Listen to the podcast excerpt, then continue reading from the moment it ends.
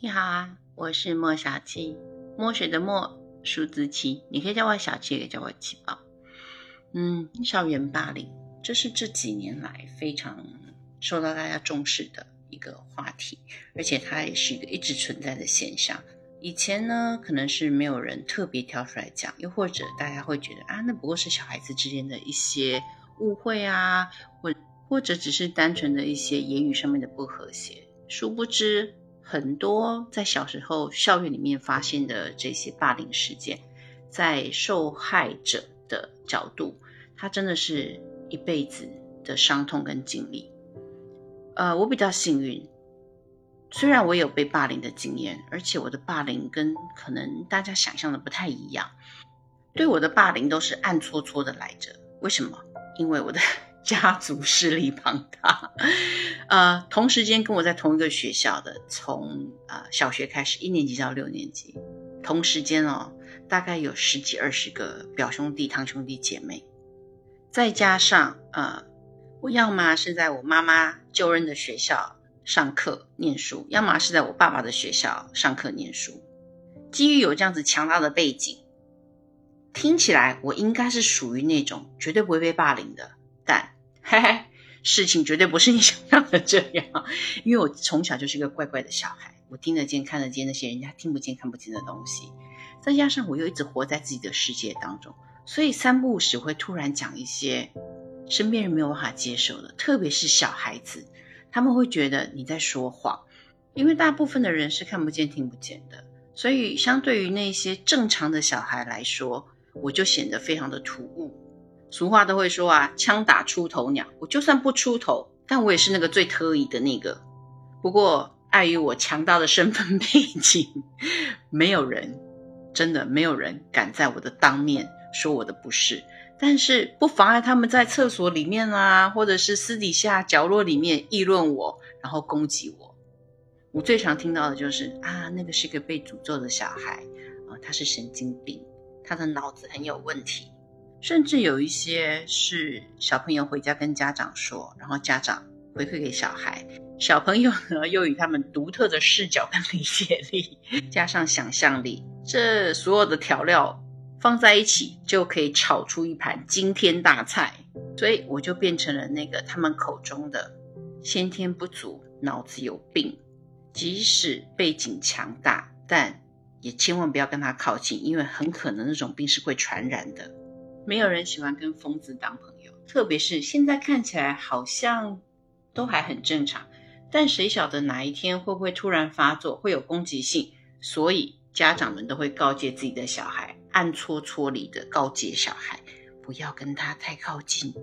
所以我从小到大的同学就是我的堂姐、我的表妹、我的表弟，但即便是他们偶尔，因为他们想要融入其他的朋友圈，也会。事前事后私底下跟我打招呼说：“七宝，我必须要跟他们一起说你是神经病。但你知道，我不是觉得你是神经病。不过如果我不这么说的话，他们就不会跟我当朋友。不能只有你一个朋友啊。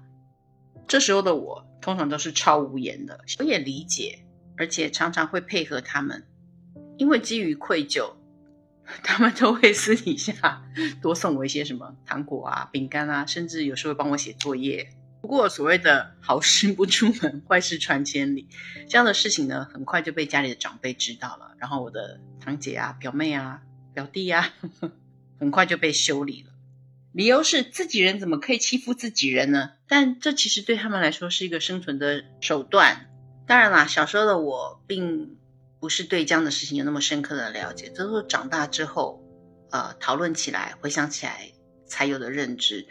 当时候的我，其实只能说自己心很大，因为有形的人不想跟我聊天，无所谓啊，我有超级多无形的看不见的朋友可以跟我聊天，我一点都不觉得寂寞。所以我只能说，间接的，可能我的性格也帮助了我，并没有受到太多霸凌带来的后遗症。当然，其中有一两次，同学是指着我的面，然后我一个人面对十几二十个同学，有自己班上的，有同年级的。但是我只能说，我也真的很幸运，因为跟我同校的不只是我同班的堂姐、表妹，还有高我一两年的表哥、表姐们，他们很快就听说，哎，二年级有一个怪怪的、神神叨叨的小孩，现在正在被他们年级的人围起来，想要讨伐他。我一个非常聪明的表哥，一听就知道是我，他马上去找 更高年级的姐姐，还有哥哥。所以当我被围起来，不到五分钟左右，就有四五个高年级的我自家的 表哥表姐来解围。好啦，你以为事情就这么解决了？没有，我后来又多了一条罪名，叫做狗仗人势。我就是那个狗，因为我的表哥表姐高年级，他们得罪不起。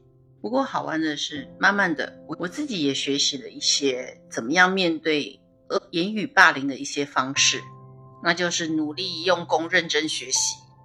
有没有吓一跳？这个方法 怎么有办法对付呢？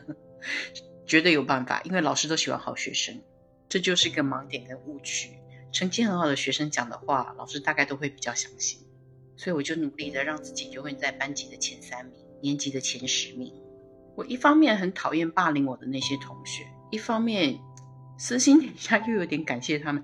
如果没有他们的话，我就不会这么不懈怠的每一天回家都赶快把功课写完，而且自己很愿意的发自内心的做很多额外的习题来提升自己。这是我发动的个人式反击。现在的我回想那时候，感觉还蛮搞笑的。因为相同的恶毒的言辞，我在之后人生的几十年路上，还是会常常遇到，甚至是变本加厉。可能也听多了，从小就练到大，脸皮变厚了。我反而到后面就没什么太多感觉的，因为说来说去。真的是一锅炒到干了，又在炒，又在翻新的回锅肉。对我的批评、批判、言语上面的霸凌，永远来来回回的都是那一些。我甚至有点变态的想，能不能出一些新意？但是他曾经确实上是在我的心里面留下了不可磨灭的创伤。有一次呢，就是因为事情闹大了，几个女同学把我围在女厕所里面。拉扯我的头发，而且啊，他们准备充足，用了那些你可以想象到的所有的什么驱邪啊、驱妖魔的东西，准备往我身上招呼。我也不是省油的灯啊，立马反击，往同学身上拳打脚踢，然后全部就被 叫到校长室。这种事情不是第一次，但那一次是最严重的一次。回家之后呢，我的母亲就跟我说：“你难道不能够正常一点吗？你不能够当一个正常的小孩吗？当正常的小孩有这么的困难吗？”他甚至因为太气愤，说过一句让我很久很久都无法释怀的话。他说：“我到底是造了什么孽，才会生下你这样子的小孩？”这句话让我哭了很多年。很久很久以后，我才接受了我的天赋才能，它不是一种诅咒。它是一个礼物，但是这整个过程的心路历程，我觉得，嗯，比真正霸凌我的那些同学还要伤痛。那是来自于父母的霸凌，不，我母亲单向的霸凌。现在已经可以笑着面对他，甚至有时候可以拿出来跟我的母亲开玩笑。但是在青春岁月的那十几年当中，我跟母亲的关系是非常不好的。但是我又很幸运，为什么？因为我跟我的母亲在那段时间当中是隔着一段 太平洋，我在加拿大，在遥远的对岸亚洲。但我终于把这个心结跟我母亲解开来之后，有一次我的母上大人跟我说，如果可以再来一次的话，我会更好的保护你，因为你的不一样不是任何人的错，不应该成为任何人攻击你的理由跟借口，更何况我是你的母亲。我应该更有智慧的，在事情发生之初就先告诉你，因为你是这样子的人，所以我们来演练一遍。当有人怎么说你的时候，你可以怎么样子的应对，又或者是你可以到哪里去求救。对不起，女儿，我没有做好。其实，在那一瞬间，我才真真正正的放下跟母亲十几年的心结。我跟我的弟弟有一定的年龄差。在他很小的时候，我就已经出国了。但是有鉴于我这个经历，所以呢，在我弟上小学的时候，我妈就已经把他们武装好。而这一次他失算了，我妈妈失算了。为什么？因为我弟弟并没有跟我一样的天赋才能。好吧，这也 因果报应。好了，我不能这样说我妈。我毕竟是老大嘛，我妈妈也是在有了我之后再成为妈妈。我们俩都第一次，这是完全可以被理解的。因为我的关系啊，再加上我真的是家族庞大，跟我同辈的表兄弟姐妹、堂兄弟姐妹加加减减有五十个人左右，加上他们的父母、叔叔、伯伯、姑姑、阿姨、舅舅，随便算一算都过了一百人。因为有我这个特殊的人物存在，所以他们对于像我这样子的人就多了一份包容力。我的小阿姨就曾经当着我的面，那些对我恶言相向的人说：“他只是不一样。”你可以接受，我们可以当朋友；你不能接受，就滚蛋。虽然说她是我的小阿姨，但是对于被霸凌的人来说，能够被捍卫一般的支持，才是最好的帮助。你是不是也曾经有过被霸凌的经验？现在的你还好吗？我希望你像我一样幸运，知道被霸凌并不是你的错，而且已经释怀了。祝福你，下次再见啦。